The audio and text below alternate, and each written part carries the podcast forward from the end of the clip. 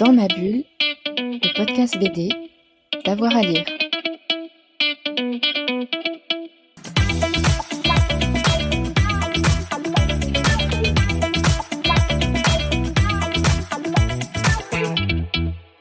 Bonjour à tous et à toutes, bienvenue dans ce nouvel épisode de Dans ma bulle, votre podcast 100% BD avec avoir à lire. Aujourd'hui, on va ouvrir un dossier qu'on a un peu oublié dans l'actu, hein, c'est l'évasion de Carlos Ghosn, ancien patron de Renault, Nissan, parti du Japon dans une caisse en bois pour rejoindre le Liban. C'était il y a quatre ans, en décembre 2019. C'est le sujet d'un album formidable chez Samir Éditeur qui a pour titre, et c'est délicieux, Escape Gone, basé sur des entretiens avec l'homme d'affaires, une reconstitution minutieuse, et puis on va se replonger euh, avec eux dans ce scénario complètement fou. Et pour en parler avec moi, j'ai Mohamed Kretem, le dessinateur, Marwan Abdo Anna, le directeur général de Samir Éditeur. Je ne l'ai pas encore euh, cité. Et puis, euh, si on arrive à avoir la connexion avec le Liban, on aura Michel Stanjowski, la scénariste qui a travaillé sur cet album. Bonjour. Bonjour. Alors, ça bonjour. vous m'entendez? Ah, bonjour Michel, on vous entend bien. Ah, bah, c'est super. On est parfaitement à temps, justement. Euh, c'est un album formidable. Avant de replonger dans, l'aventure de Carlos Ghosn et de son évasion rocambolesque, comment est née d'abord l'idée de faire une bande dessinée avec ça? Alors en fait, euh, donc c'était début 2020, il venait d'arriver euh, à Beyrouth et tout simplement, moi je, remontais du centre-ville. Si vous vous souvenez, à l'époque, il y avait, euh, beaucoup d'émeutes, il y avait une grosse crise financière au Liban et donc les gens descendaient spontanément au centre-ville un peu pour, pour exprimer leur colère. Donc j'en faisais partie, je remontais gentiment avec mon petit mon petit masque euh, contre les bombes euh, lacrymogènes et je croise euh, une vingtaine de journalistes japonais, des caméramans qui étaient autour de cette fameuse maison rose que Ghosn avait retapée avec les, les, deniers de Nissan. Et là, je comprends que, bah, le bonhomme était retourné au bercail. Et ça m'a fait tilt en voyant notamment l'indifférence de ces journalistes euh, par rapport à la situation dans le pays. Ils étaient uniquement focalisés sur ces fenêtres, euh, en espérant euh, attraper une image du, personnage, et ça a fait il dans ma tête. Et, très vite, le titre est venu, et ensuite j'ai monté j'ai monté l'équipe très spontanément. Je suis allé vers Michel euh, je lui ai proposé euh, de participer à l'aventure et euh, ensuite Mo, Mohamed et, et Anthony ont intégré, ont intégré l'aventure. Et donc mmh. voilà, c'est né, né dans la rue. c'est né dans la rue, c'est un beau résumé. Mohamed et, Michel, qu'est-ce qui vous a intéressé dans, cette aventure? Pourquoi est-ce que vous avez dit oui pour faire une BD sur Carlos Ghosn et son évasion? Personnellement, j'ai commencé par dire non. Parce que quand, euh, quand Marouane m'a contacté, euh, je m'attendais à tout sauf à ça, parce que ça ressemble vraiment pas du tout à ce que je fais d'habitude. Ce n'est pas du tout dans mes cordes. Et, euh, et je collabore depuis très très longtemps avec Samir, en fait, depuis mes 18 ans, carrément. Euh, et, donc, je m'attendais à un projet jeunesse, à, je sais pas, une nouvelle série, mais pas du tout à ça. Euh, et, euh, et c'est paradoxalement le fait que je m'y attendais pas du tout qui, qui m'intéressait. le fait aussi que sans cette proposition, je n'aurais jamais pensé à travailler avec ce genre de sujet, ce genre de personnage.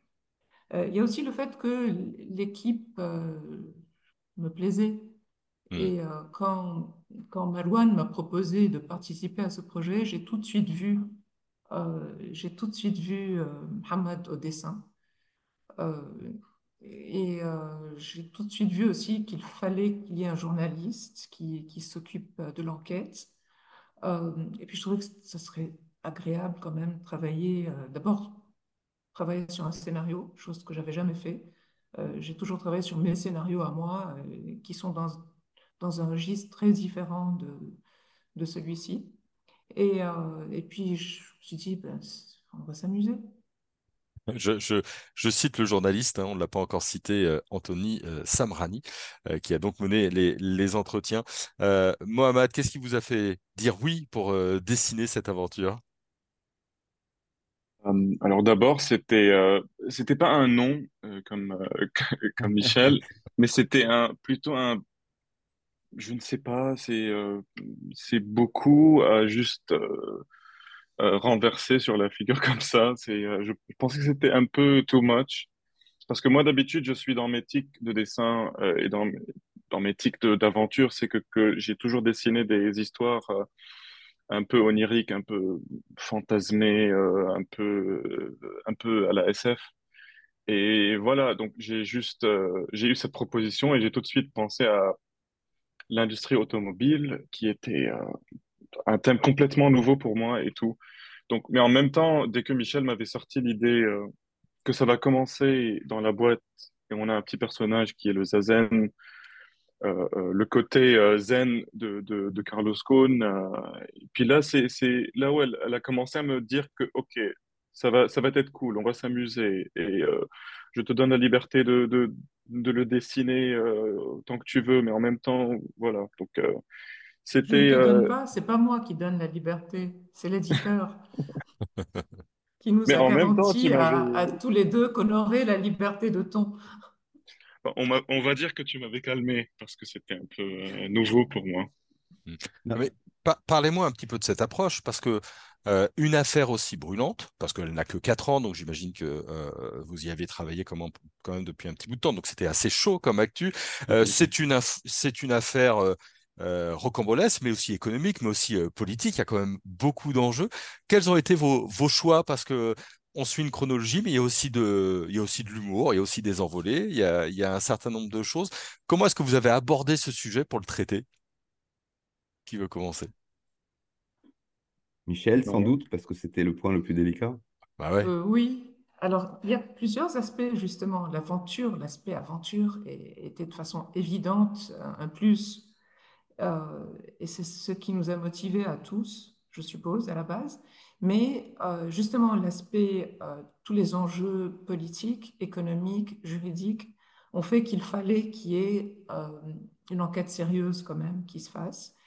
Et, euh, et bon, scénaristiquement, pour moi, une fois qu'on s'est mis d'accord sur le fait que on va éviter toute complaisance, euh, qu'on n'est pas là pour défendre ce monsieur, loin de là, euh, mais qu'on n'est pas là non plus pour, euh, pour l'attaquer, ce n'est pas notre affaire. Il y a suffisamment d'autres personnes qui, qui le font. On s'est mis d'accord donc sur ces grandes lignes. À partir de là, c'était un travail de scénario. Donc, la- l'approche scénaristique, euh, il fallait que je trouve une façon de, de mettre en valeur le côté rocambolesque d'un côté, mais assez limité aussi, parce que finalement, si on regarde spatialement, c'est euh, assez limité, quoi. Il était dans une boîte, donc il fallait jouer sur l'aspect boîte, justement, puis après dans un avion. Et donc, ce n'est pas, pas de la grande aventure, c'est pas c'est pas du James Bond, alors qu'on Mm. voulait que ça fasse James Bond. Et c'est pour ça qu'on a joué beaucoup justement sur les digressions, sur euh, l'aspect projection mentale qu'on s'est mis dans la tête du, du bonhomme, de sa mégalomanie, de son... Voilà, pour créer des espaces, euh, pour sortir de l'espace de la boîte et, et de l'avion.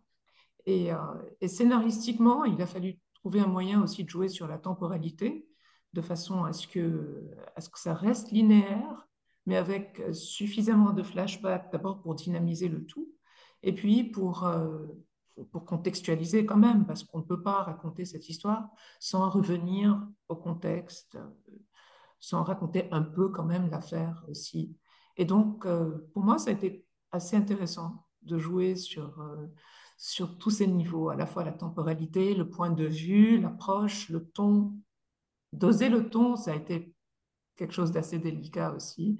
Mais Marouane a eu euh, beaucoup, y a mis beaucoup du sien. Et, euh, et voilà, ça a été une question de dosage aussi. Et, Mohamed, pour euh, les dessins, même question, quels ont été un peu les, choix graphiques, parce qu'on est dans l'actualité. Euh, mais effectivement, il y a, un petit euh, Zazem qui, s'envole de, de temps en temps. Euh, comment comment est-ce que vous avez fait vos choix justement pour incarner cette histoire? Alors, euh, euh, pour commencer, je n'avais pas euh, autant de choix parce que j'ai juste, je change beaucoup en dessin quand je fais des croquis dans mon carnet de, croquis et tout, mais quand je dois m'adapter en BD, ça reste toujours le ton et mon style. Et, en même temps, j'essayais de m'adapter un peu au scénario, de peut-être un peu montrer ce que euh, les lignes, euh, les descriptifs, euh, euh, tout simplement.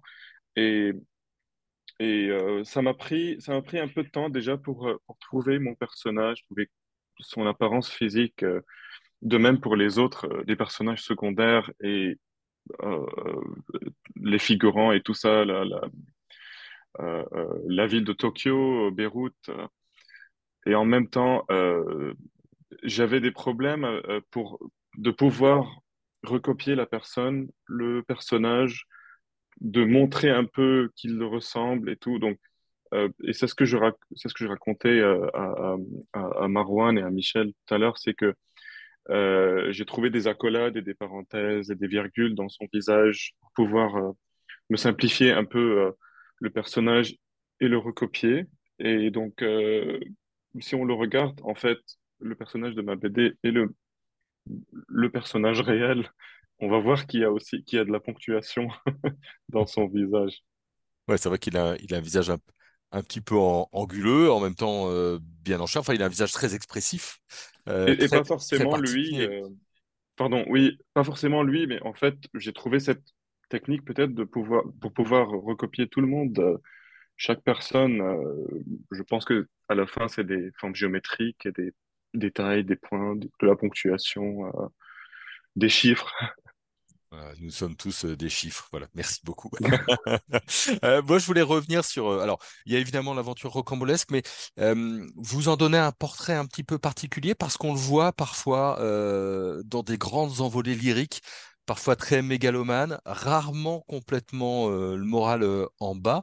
Quel regard vous portez sur ce personnage qui est euh, Carlos Ghosn dans cette aventure? C'est un personnage très romanesque, en fait. Je pense que c'est ce qu'on a tous voulu mettre en valeur. Et c'est ce qui était intéressant. Tout le monde le connaît comme le plus grand patron de France, le mieux payé, le magnat de l'industrie automobile. Mais on a voulu montrer aussi d'autres facettes que lui a bien voulu aussi mettre en avant euh, dans cette, euh, dans son, dans ses, dans ses mésaventures. Euh, c'est-à-dire, comme vous dites, quelqu'un de très mégalomane qui a euh, qui se met en avant énormément, mais aussi quelqu'un qui a, qui a- qui a voulu se montrer euh, euh, comme un, un romantique, un amoureux qui est amoureux de sa femme, Carole, qui décide de fuir le Japon et de mettre sa vie en danger justement parce que il veut la retrouver, parce qu'elle est interdite de séjour au Japon. Donc il y a toute cette dimension très fleur bleue qui est très drôle par rapport à, l'image officielle que nous avons de ce personnage. Et euh, au final, euh, c'est quelqu'un qui se positionne dans une espèce de dilemme très cornélien. C'est ce qu'on a voulu aussi mettre en avant dans la ligne directrice de, du, euh, de la BD. C'est qu'il hésite entre, entre cet amour inconditionnel pour sa, pour sa femme et son désir de vengeance. Donc, qu'est-ce qu'il va faire une fois qu'il va être libre? Est-ce qu'il va se consacrer à, à l'amour de sa, de sa Carole ou est-ce qu'il va se retrousser les manches et il va se venger et, et, et, et nettoyer son, son nom et laver son honneur? C'est un peu, voilà, un peu ce dilemme aussi qui est, qui est mis en avant dans, dans cette histoire. Euh, voilà, et ça fait véritablement un, un personnage intéressant de roman, euh, euh, voilà, à la fois très classique et très contemporain. Ce que je trouve génial dans ce que vous racontez, c'est que c'est à la fois un personnage, mais c'est un personnage vivant. Et puis c'est un Mhm. personnage que Anthony a pu rencontrer. On- il y a une petite vidéo où, où on le voit avec euh, euh, l'album. Ça veut dire que toute la liberté que vous avez pu prendre, j'imagine que vous pensiez aussi peut-être à sa réaction ou pas du tout? C'est-à-dire qu'à un moment, il, il a fallu confronter ce que vous avez imaginé avec euh, son regard, euh, son regard à lui. Et, et tout n'est pas positif quand même dans l'album sur, euh, sur lui. Tout à fait. Disons qu'on avait forcément besoin de, entre guillemets, de sa bienveillance pour qu'on continue à récupérer des informations de sa part. Sinon, il aurait pu se bloquer. Et, aucun de nous ne le connaissait avant le, avant le projet. Donc, on ne savait pas comment il allait réagir. Mais il a, je pense, très vite compris que le ton devait être moqueur. Et je pense qu'à un moment donné, il a dit à Michel, Michel lui disait qu'on allait le maltraiter. Et il a eu cette réaction euh, de dire euh, j'ai l'habitude. Donc c'était une espèce, je pense, de feu vert pour qu'on. Euh, enfin, Mhm. feu vert, j'allais dire, euh, voilà, nous faire comprendre qu'on, qu'il, avait bon dos. Et, et c'était l'essentiel. Euh, on n'aurait pas, comme l'a dit Michel, euh, on n'aurait pas pu être euh, complaisant ou on n'aurait pas pu être non plus euh, dans la, comment dire, euh, dans une, euh, dans une critique judiciaire très lourde. C'est pas notre, ce n'était pas notre rôle. Par contre, euh, rendre les choses euh, comiques, mettre en avant euh, tout le comique de situation qui a vraiment eu lieu dans cette affaire, c'était, c'était notre, bah, c'était notre, notre envie et nos ambitions. Et en fait, le seul, la seule remarque, parce qu'à un moment donné, voilà, on lui a montré la fin du travail, vraiment sur la fin. Euh, la seule remarque euh, rigolote qu'il a eue, c'est de nous dire que à un moment donné, on le représentait aux côtés de Napoléon parce qu'il est euh, très, c'est un grand fan de, l'empereur et il passe son temps à, citer, à citer Bonaparte. C'est que le, il était, il avait quelques centimètres de moins que lui. Il avait quasiment même une tête de moins que lui. Il avait fait ses recherches. Il nous a dit, écoutez, euh, moi je fais 1m72 et j'ai euh, j'ai vérifié, Napoléon fait 1m68. Euh, donc à ce moment-là, on s'est dit peut-être qu'il n'a pas tort. Euh, c'est peut-être beaucoup plus drôle de les montrer sur le même piédestal, dans une espèce de confidence et dans une espèce de complicité atemporelle comme ça. Et donc, c'est le seul vraiment élément où on s'est dit, bon, on va, on va faire une petite correction parce que c'était plus adapté au ton qu'on voulait avoir. Mm, toute ma façon, faute. nous avons créé un personnage. Ouais. C'est comme euh, sur le plan scénaristique aussi, notre, notre Carlos euh, Rosson, on l'appelle CG, euh, n'est pas le vrai Carlos Rosson. C'est un peu comme, euh, comme ce qu'a fait Mohamed, qui, euh, qui s'est inspiré du personnage, mais qui se l'est approprié aussi.